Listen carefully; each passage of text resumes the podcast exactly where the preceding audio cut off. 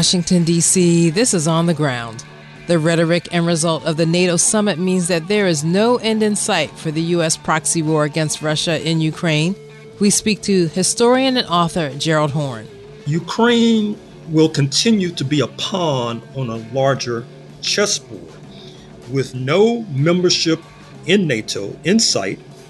And are we forgetting to say their names? Attorney Benjamin Crump makes a passionate plea for justice for A.J. Owens, a mother of four shot to death by her white supremacist neighbor in Ocala, Florida. Just like we had to fight to make them say the name when Sandra Bland was killed outside of Houston, Texas, just like we had to fight to make them say the name of Breonna Taylor when she was killed in Louisville, Kentucky. Now, here in Ocala, Florida, we have to say her name. AJ. Say her name. AJ.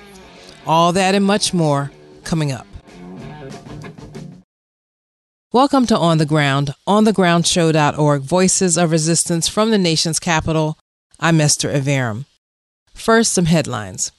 Construction of a section of the controversial Mountain Valley Pipeline that would carry fracked gas through the Jefferson National Forest in Appalachia has been blocked by a three judge panel from the U.S. Court of Appeals for the Fourth Circuit.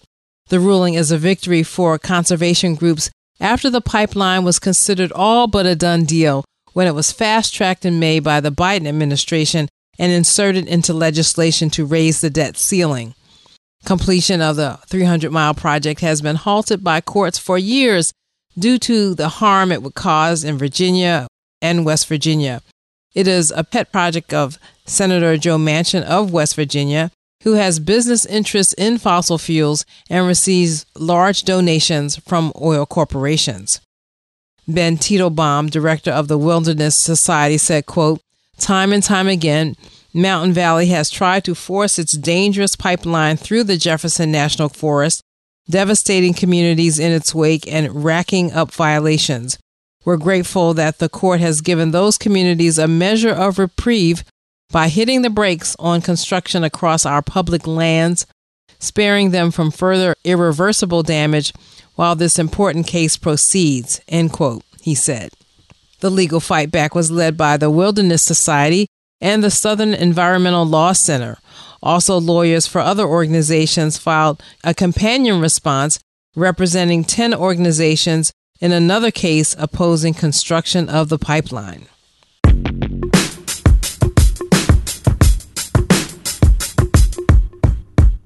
The union, representing more than 160,000 television and film actors, voted to strike on Thursday with big names like Meryl Streep, Jennifer Lawrence, and John Leguizamo signing on in solidarity with other actors and in solidarity with writers who are now more than 10 weeks into their own work stoppage.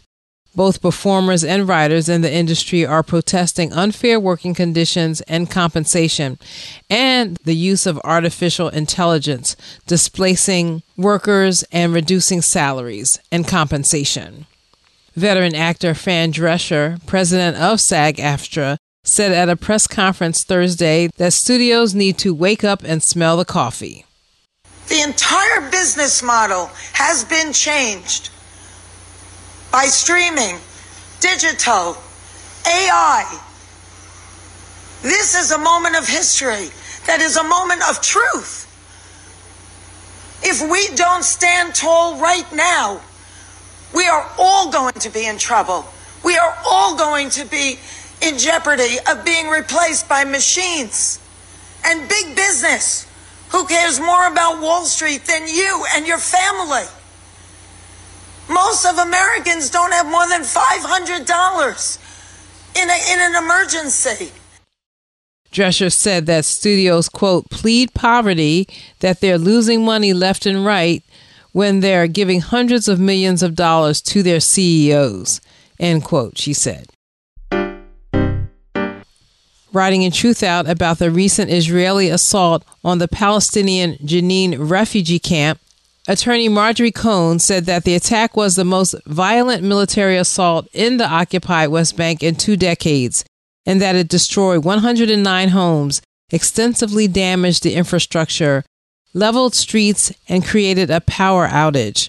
About 4,000 Palestinians were forcibly displaced from their homes. She said that, quote, under international law, the occupying power, Israel, is not entitled to self defense against the people it occupies, the Palestinians. A UN appointed commission of inquiry determined last year that Israel's occupation of Palestinian territory is illegal and called on the General Assembly to seek an advisory opinion from the International Court of Justice. End quote, she wrote. And finally, switching to the U.S. and human rights in this hemisphere, a coalition of organizations is rallying in front of the White House on Sunday, July 16th at 2 p.m. to celebrate and defend the sovereignty of Latin American countries, calling for an end to the economic blockades of Cuba, Nicaragua, and Venezuela, demanding an, an immediate end of massacres of civilians in Peru and demanding that Venezuelan diplomat Alex Saab, currently being held on trumped up charges in Florida, is released. That's Sunday, July 16th, 2 p.m., in front of the White House. And those are headlines and happenings. Stay with us.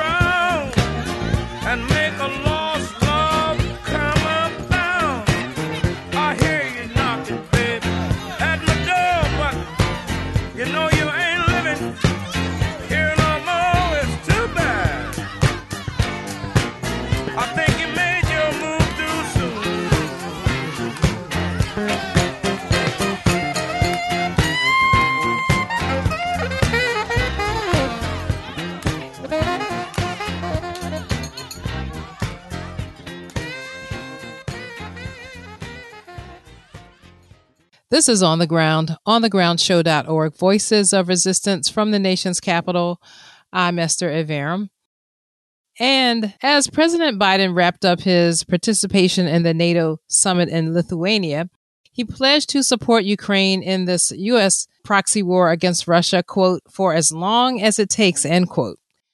And to help us unpack what this means and more about the summit is our geopolitical analyst, Professor Gerald Horne the Moores Professor of History and African American Studies at the University of Houston.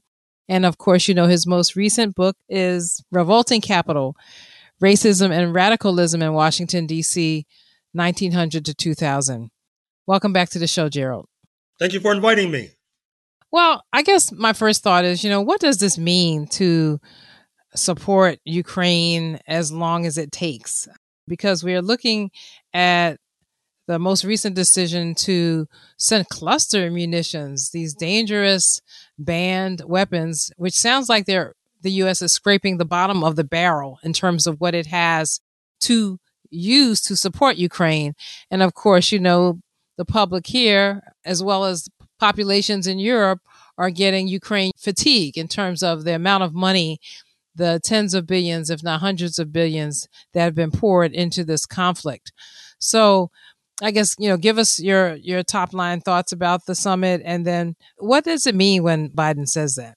Well, don't believe the hype. Uh, for long as it takes is something that should not be taken seriously. First of all, it was quite striking and telling that this summit was held in Lithuania, which is, you know, a former Soviet republic, which now styles itself as the most anti Beijing nation in the European bloc. Uh, and hold that thought because we'll return to it in a moment. Now, with regard to this summit, it was a real turning point in a sense because what it ratified is that Ukraine will continue to be a pawn on a larger chessboard with no membership in NATO in sight, which on the one hand reduces the chance for World War III because if Ukraine had joined NATO, there might be a basis for it to argue that NATO countries, including the United States, should intervene in a more muscular fashion on its behalf. That is to say, dispatching thousands and thousands and thousands of, of troops there, as opposed to the U.S. forces presently on the ground in Poland and to a degree in Ukraine.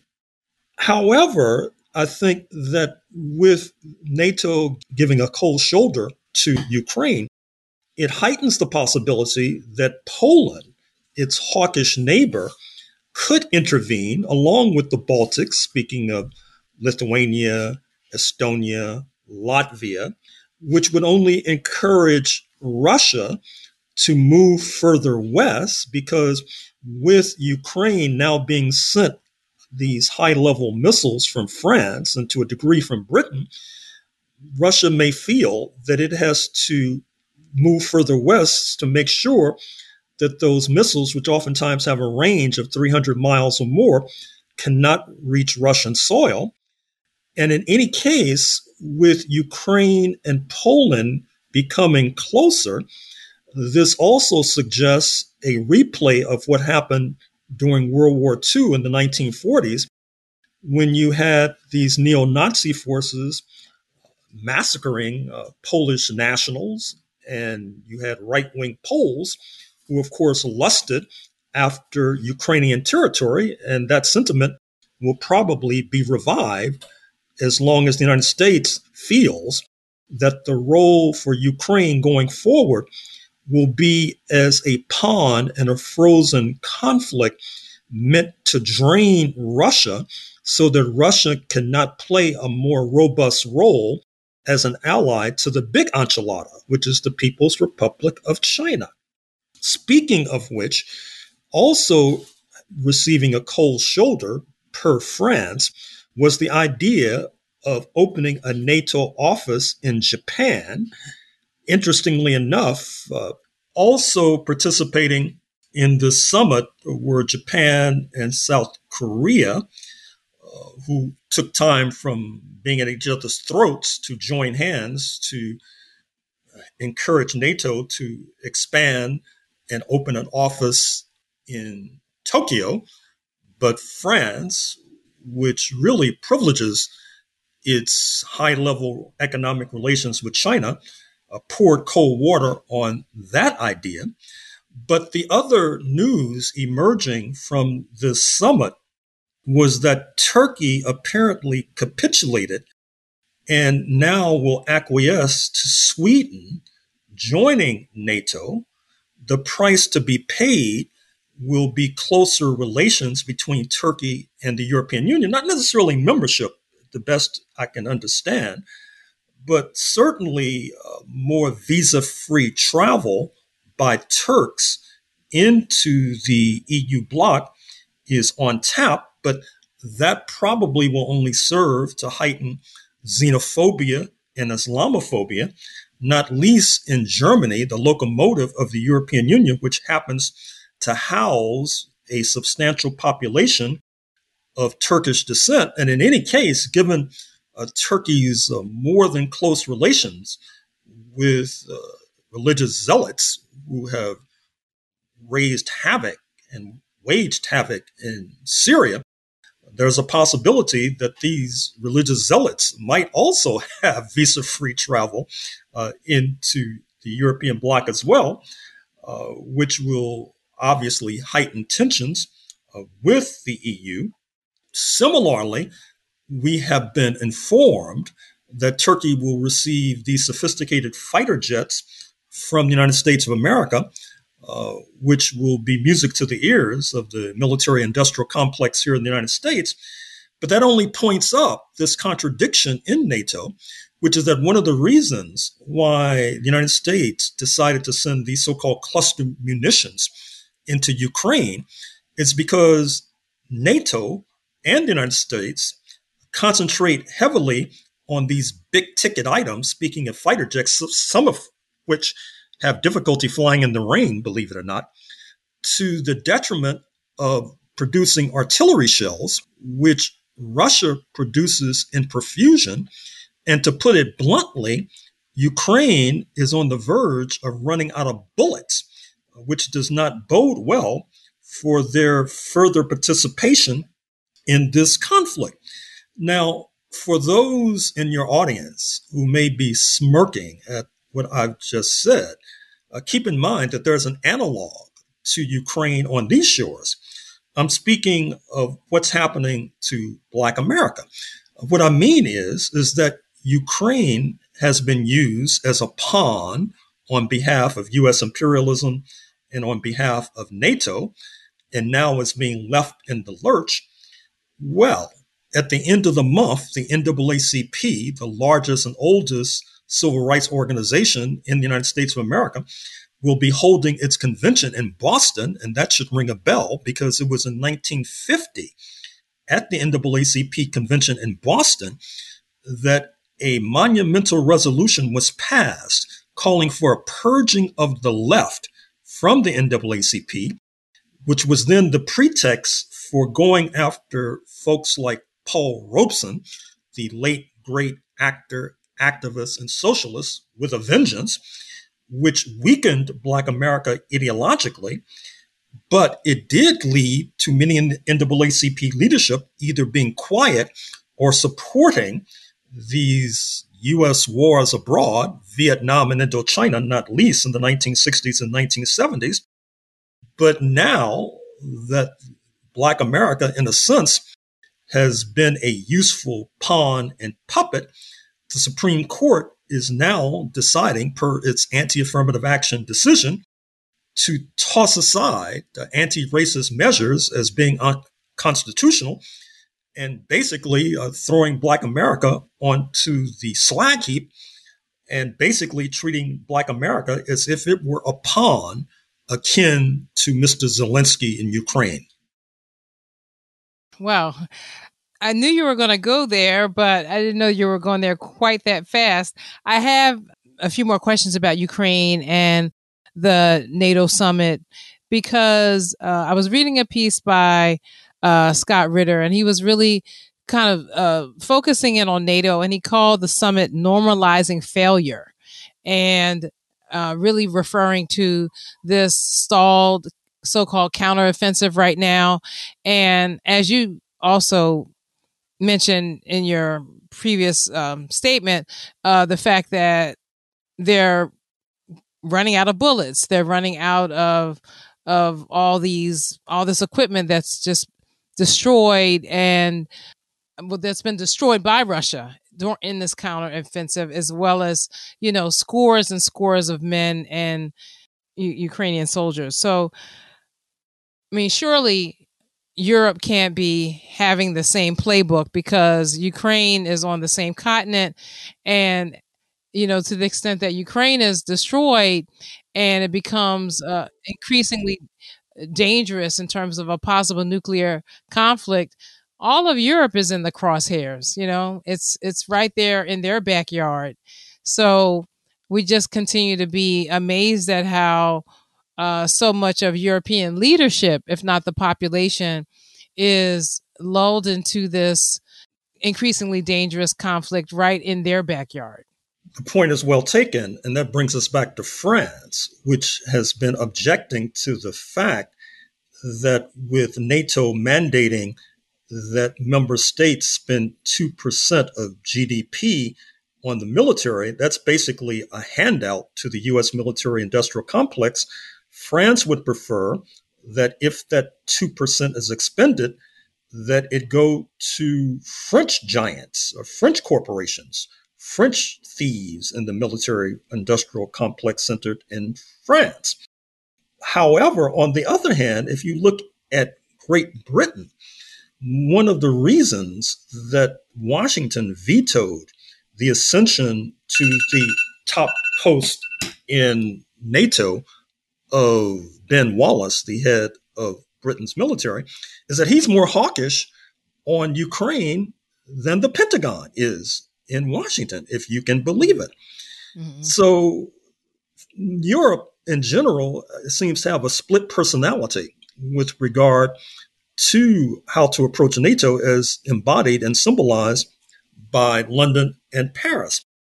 With regard to Canada, the northern neighbor of the United States of America, there was a stinging editorial in the Wall Street Journal on July 13th, 2023, attacking Canada for not spending more on the military. Canada also is being steered into a bruising confrontation with China, and it seems to be more than willing to acquiesce to being steered. So it's too soon, if any were thinking along these lines, to uncork the champagne bottles and pour the bubbly because even though there was good news coming out of Lithuania that Ukraine will not be accepted, at least immediately, as a member state of NATO, the tensions and conflicts continue to roil. The analogy you made about Black America also makes me think about China because at some point as we've discussed many times, the US was able to use China as a tool, basically, to make sure that China and the Soviet Union, the then Soviet Union, never united and to use China as a as a weapon, as a tool against the Soviet Union. But I know that the I think the Chinese foreign minister blasted this statement by Biden talking about Ukraine, saying that it was the United States is just uh, doubling down on the new Cold War. So, what was your reaction to China's remarks? Well, that's in the context of yet another failed visit to Beijing of a Biden cabinet member, this time Secretary of the Treasury Janet Yellen, following Secretary of State Antony Blinken. Admittedly, Secretary Yellen had a difficult brief to argue. On the one hand, you have the harebrained hawks back in Washington clamoring for a war against China, some predicting that it could happen within the next 12 to 18 months. On the other hand, Secretary Yellen arrives in Beijing with her begging bowl, basically begging Beijing to continue to throw coins in that bowl. That is to say, continue to buy U.S. Treasury bills, of which China has bought more than a trillion dollars worth in recent years, although supposedly it's in the process of dumping uh, some of that paper. And if China did dump its paper, which right now appears to be unlikely, or continues to curtail its purchases, which seems more likely, well, then that puts more pressure on the US government to either raise taxes in order to continue to pay workers from the Pentagon to the post office or cut programs such as education and healthcare, which in any case is a major vow and pledge by many in Congress. So Secretary Yellen uh, had a difficult brief to argue. I'm not sure if she argued it well, but in any event, her visit illustrates the dilemma U.S. imperialism faces in terms of this world it has created, whereby it's highly dependent upon a nation, China, whose government it would love to destabilize. What other news stories are you following right now? Well, President Raisi of Iran is touring Africa, Kenya, Uganda, Zimbabwe. The latter nation is particularly important in light of the fact that it has been suffering under punishing sanctions from the North Atlantic countries, not to mention Australia, because the regime had the gumption to try to roll back the fruits of settler colonialism by taking back land from European settler come invaders, some of whom had only arrived post 1945. Washington obviously saw that as a threat to its own settler colonial project.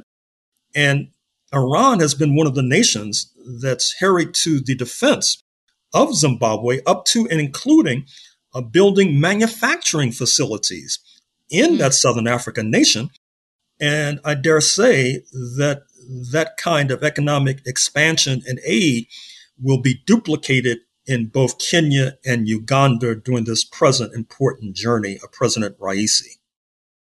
Yeah, I wasn't going to mention this, but you know, since we turned our attention toward Africa, I have to say that I was, I don't know, very disturbed by an interview on Democracy Now! about the Congo and about the mining of cobalt in the industrial mining and what they call the artisanal mining and the just utter degradation and exploitation of people, especially children there.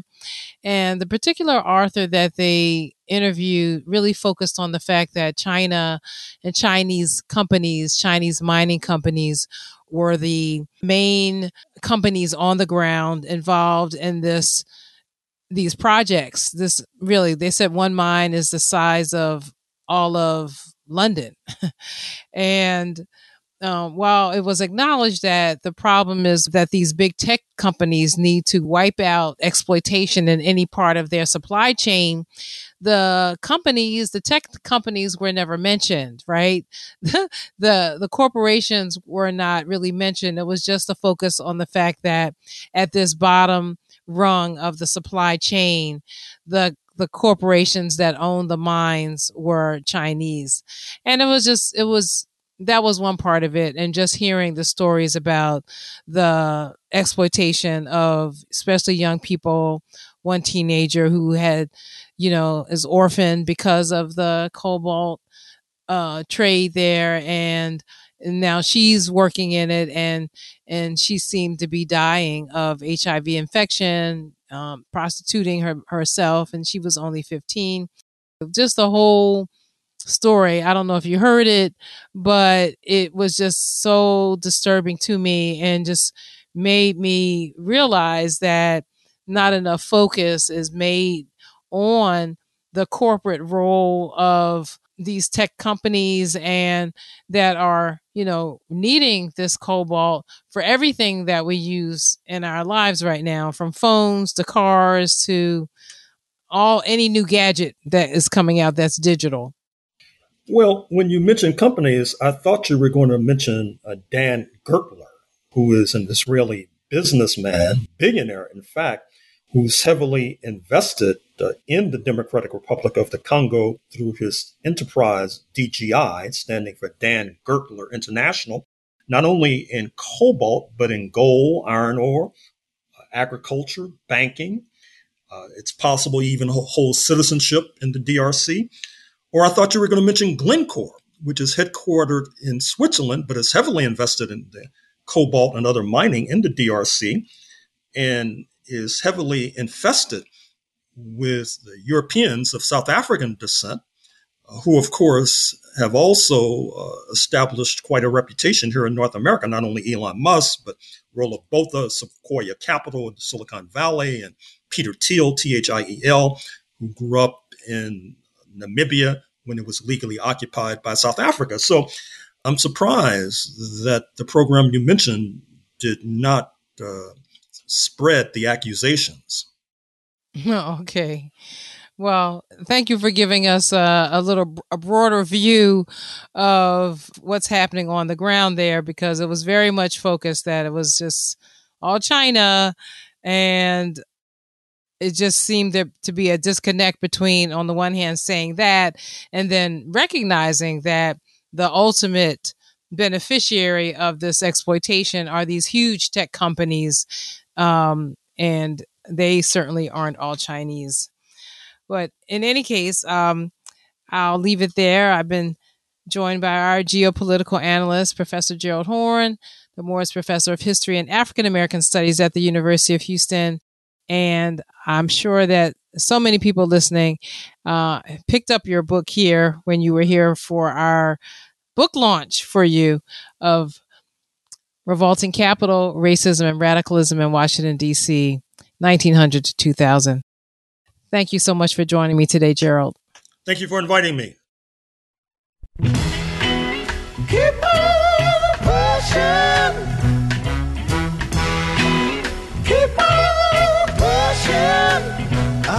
Keep on pushing. Mm-hmm. I can't stop now. Move up a little higher. Some way or somehow. Cause I've got my strength and it don't make sense not to keep on pushing.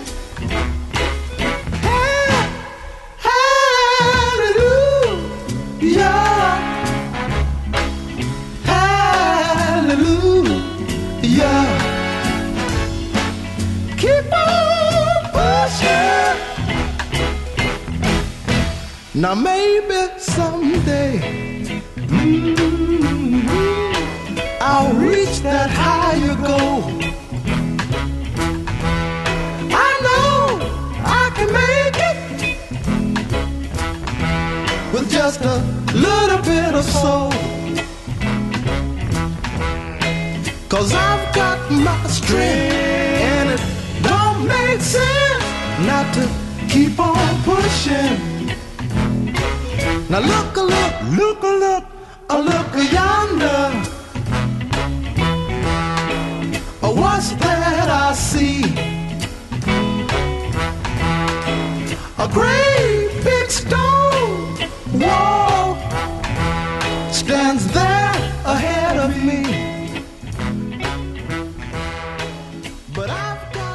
This is On the Ground, onthegroundshow.org, voices of resistance from the nation's capital. I'm Esther Iverem. Well, at a program titled A National Day of Outrage, attorney Benjamin Crump urged an audience in Ocala, Florida to continue to demand justice in the case of A.J. Owens, a black mother of four who was shot to death by her neighbor on June 2nd after she went to confront the neighbor about the woman throwing objects at her children and calling them racial epithets. The neighbor a 58 year old woman named Susan Lorenz, who was white, shot Owens through a locked front door and was arrested and charged with manslaughter with a firearm and assault. She faces up to 30 years in prison if convicted on both counts. She is expected back in court November 1st for a pre-trial conference, and the trial is scheduled to begin November 13th. Crump spoke July 8th at the National Day of Outrage in Ocala, Florida. Kim, AJ's best friends, give those sisters a big round of applause. Huge round of applause.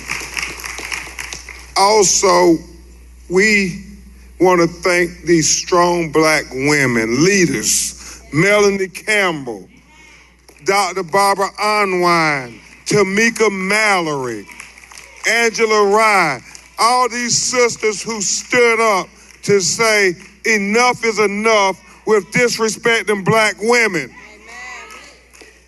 Just like we had to fight to make them say the name when Sandra Bland was killed outside of Houston, Texas. Just like we had to fight to make them say the name of Breonna Taylor when she was killed in Louisville, Kentucky. Now here in Ocala, Florida, we have to say her name. AJ. Say her name. AJ. Say her name. AJ. And you all, as Attorney Thomas and Attorney Natalie Jackson, uh, another strong black woman leader, Attorney Natalie Jackson who is keeping Attorney Thomas and I focused better than anybody else on the legal team. And we can't say thank you enough, Attorney Jackson. Amen. It's important that we have Miss Pamela Diaz bring the children of AJ Owen up. You need to see that this just isn't a yesterday issue. This is a today issue, and this is a future issue because for the rest of their lives, they're going to ask questions. They need to know that we stood up for AJ Owens. It is so important to understand that as Attorney Thomas, Attorney Jackson has talked about the manslaughter charges. You know, when you really think about that, manslaughter is suggesting that oh, it was just a, a reckless act, that there was no intent there. Well, you all have to go back and read the police report. You have to look at the fact that she admitted to the racial epithets against her children. She admitted to talking about this isn't the Underground Railroad. She admitted to the fact that she looked on her computer to see what stand your ground defenses were. She admitted that she told them to go get your mama. And so all of that was in a matter of minutes. And what it suggests is that there was the intent in her mind to do harm to AJ. And if the roles were reversed, nobody convinced anybody that AJ Owens would not have been charged with murder, murder, murder. So why is it different when our loved ones are laying dead on the ground? And as Tarlisha said, all we want is equal justice. Nothing more, nothing less. I, I think the manslaughter charge, Mr. Arbery, when they suggest that, like it's not that serious. It is a very serious matter when you kill an unarmed black woman for simply knocking on the door and you shoot and kill her and you don't get a serious charge. The manslaughter charge, in some ways, as I talked to people around the country, Attorney Thomas, was like it was okay. It was not okay what happened to AJ. And we have to continue to tell that to the prosecutor, everybody who will listen. It is not okay how she killed AJ. And we have to make that a rallying cry for this prosecutor to understand why we're so outraged. That if it was his loved one, he would be outraged too. So why is he mad at us for being outraged? I mean, they act like there's something wrong with us, Takima, when we say we pissed off about the charges only being manslaughter. But I guarantee you, if you had AJ Owens on the other side of a locked metal door, shoot 58 year old white woman, and the charges were only manslaughter, there would be outrage all over this state, all over America. So why are they upset at us? Because we're going to stand up for our sister. We're going to stand up for AJ. We're going to fight for AJ. We're going to protest for AJ. We're going to march for AJ because she deserves to have people stand up for her so her children know that her life mattered. Her life mattered. And so that's what we want her children to know that we're going to fight. I know Dr. Melanie Campbell, we are trying to engage the Department of Justice to look at this as a hate crime because we believe that's what it was a hate crime. And, and, and Barbara Arnwine, who's a great civil rights lawyer and a trailblazer, we fought to make sure that they brought not just state charges when Ahmaud Arbery was lynched for jogging while black in Brunswick, Georgia, and we were able to get the Department of Justice to bring federal hate crime charges. And so we want to do the same thing what we did for Ahmaud Arbery for A.J. Owens. And so we all have to keep raising our voice. I know I'm singing to the choir, but the choir got to sing louder. And, and Melanie Campbell, God knows, thank you for the Black Women's Roundtable because right now we need black women to let their voices be heard.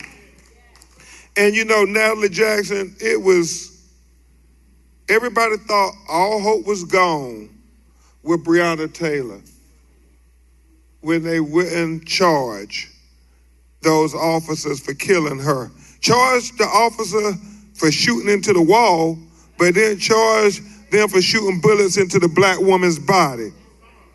But thank God for people like Melanie Campbell and Tamika Mallory and Until Freedom, especially, who we just would not remain silent. And because of our perseverance, because of our tenacity, and because of our conviction, and because of our respect for black women, we were able to achieve a historic feat when the Department of Justice Civil Rights Division leader, Christian Campbell, for the first time in history, had federal charges brought against police officers for killing a black woman in the United States of America. So we know that there's a precedent, a roadmap for us to follow. So the only question is when Tamika Mallory and Until Freedom, Takima, when are we going to have the rally for justice? The March for Justice in Washington, D.C. for A.J. Owens because we know as long as we fight, we win and we will win and we will get not just partial justice, We're going to get full justice for A.J. Owens. It is not okay what they did to AJ. Let them hear you. It is not okay what they did to AJ. It is not okay what they did to AJ. On your feet. It is not okay what they did to AJ. It is not okay what they did to AJ. It is not okay what they did to AJ. It is not okay what they did to AJ. Yeah, we got to mean it. We got to mean it, y'all. We got to look at these children and know that we did everything we could to fight for their mother. Because, but for the grace of God, it could be your loved one next. It is all our fight, Mr. Arbery. My Daddy said it's all our fight. And we're going to continue to follow the leadership of these strong black women.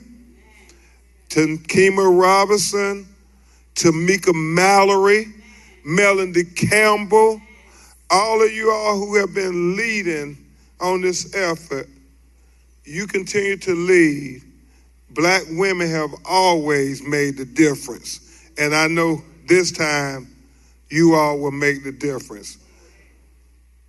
Miss Pam, everybody in essence, million black women who were there in New Orleans are all saying justice for AJ. Right now, they just want direction. So we turn into Takima and all of you, Tamika. Let's help direct these women because they know what Malcolm X said 60 years ago is still ringing in American society when he said the most disrespected, the most neglected, and the most unprotected person in America is the black woman. And we have to change that narrative for our children. They can never ever think that it's okay to disrespect black women. We must cherish black women. We must value black women. We must salute black women. We must celebrate black women because most of us came from a black woman.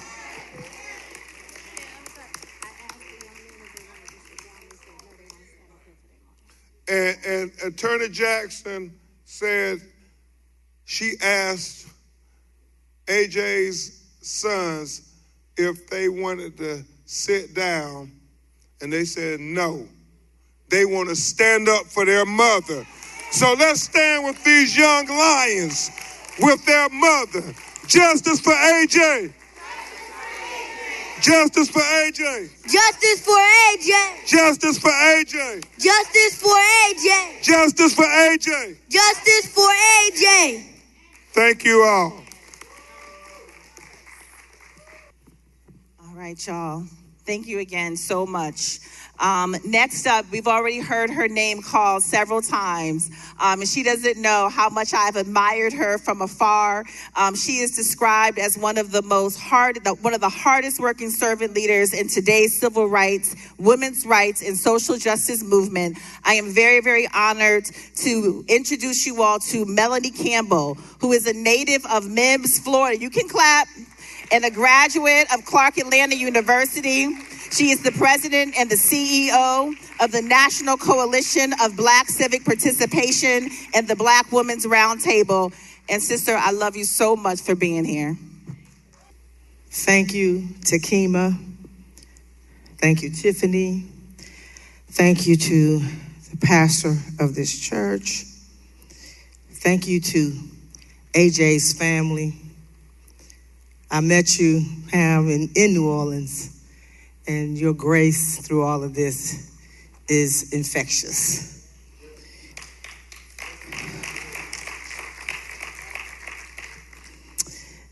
As uh, my brother Ben Crump uh, said, and uh, Takima, I am a native of, of Florida, just up the way, a place called Mims, Florida. And if you hadn't heard of Mims, Google it.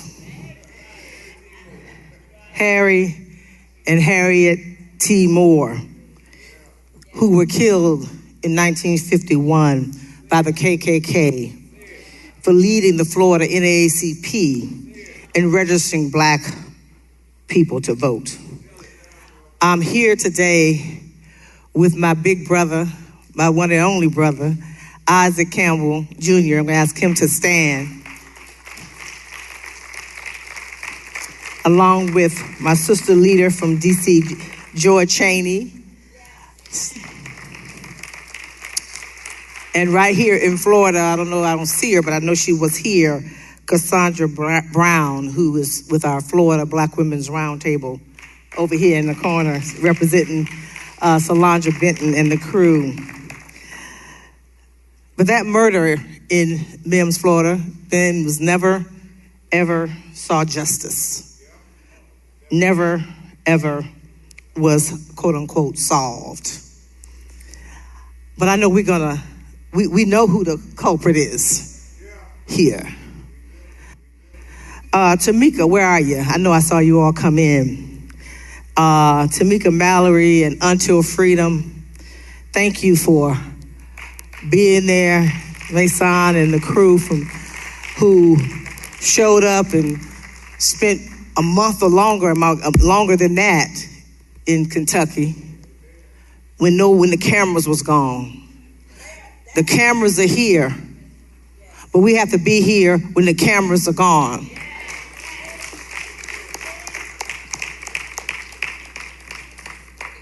So, what does justice look like? I know Attorney Thomas, you know, it said that they're going to charge with manslaughter. But we know murder is what happened. Uh, Susan Lawrence, I believe that's her, I don't know if I'm pronouncing her name right. The Marion County State Attorney called some names. Is Bill Gatz, Gladson? You know he didn't do the right thing. But I grew up down here in Florida. I'm going to be brief because I know I don't want y'all to get the hook on me. They know they didn't do the right thing. We're here in this house of worship do what's just. Do what's just. Do what's just. It's not on the paper. I got paper written down here, and I'm going to say a lot of things, but I'm going to let God speak what He wants me to say, not what I wrote. So we are going to go to the Department of Justice, Barbara Arnwine, with Tamika and crew and all of us to demand that a hate crime. He laid it out.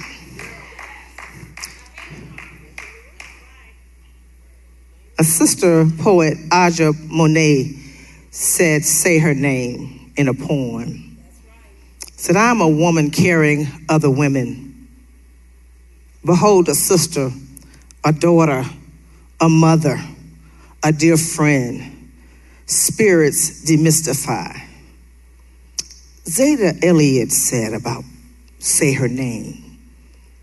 Says, say her name and solemn solemnly now, never to forget nor allow our sisters' lives to be erased. We will not be erased. There are so many names we can call. Call the row. Rekia Boyd, Tanisha Anderson, Yvette Smith, Aiyana Jones, Khalid Moore, Shelley Frey, Miriam Carey, Kendra James, Alberta Spruill, Tarika Wilson, Shereese Francis, Shantel Davis, Melissa Williams, Darnisha Harris, Michelle Cassell, Pearlie Golden, Kathryn Johnston, Eleanor Bumpurs, Natasha McKenna, Shaniqua Proctor, and since 2015, those were 2015, Sandra Bland, Breonna Taylor, now AJ Owens. Say justice for AJ Owens. Justice for AJ Owens. Say her name, so stand up with me. I'm Baptist last AME. I can't help it. My mama's name was Janet Campbell, Isaac Campbell from Shiloh AME, Mims, Florida. Say, say her name. AJ Owens. Say her name. AJ Owens. AJ Owens was a black woman. AJ Owens was a mother. AJ Owens was a daughter. AJ Owens was a human being who deserves justice. Justice. Justice. And in closing, I say, in how we do in the movement, and repeat after me. When we want justice, what do we do? We stand up, fight back. When we want justice, what do we do? We stand up, fight back. Uh uh-uh. uh What do we do? What do we do? What do we do? We stand up, fight back. And when we fight, we what? When we fight, we win. When we fight, we win. Thank you. Peace and power.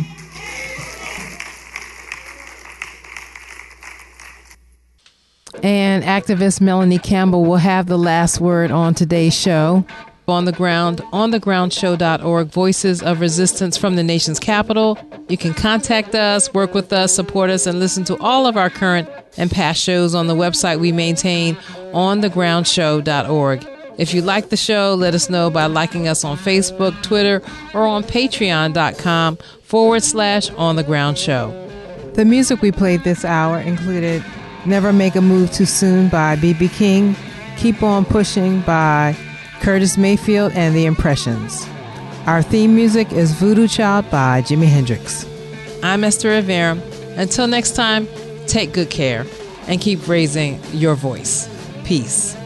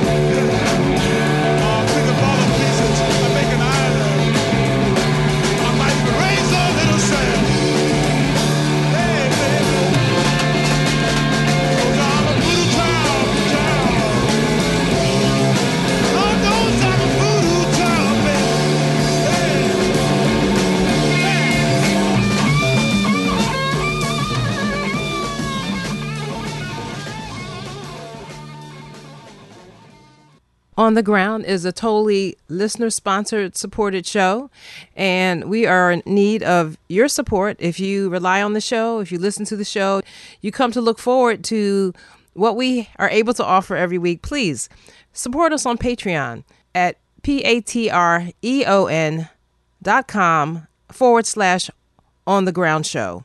And you can also give on our website through PayPal or other means if you want to send a check. All that information is there. But please, please support us. I want to thank our supporters on Patreon so much.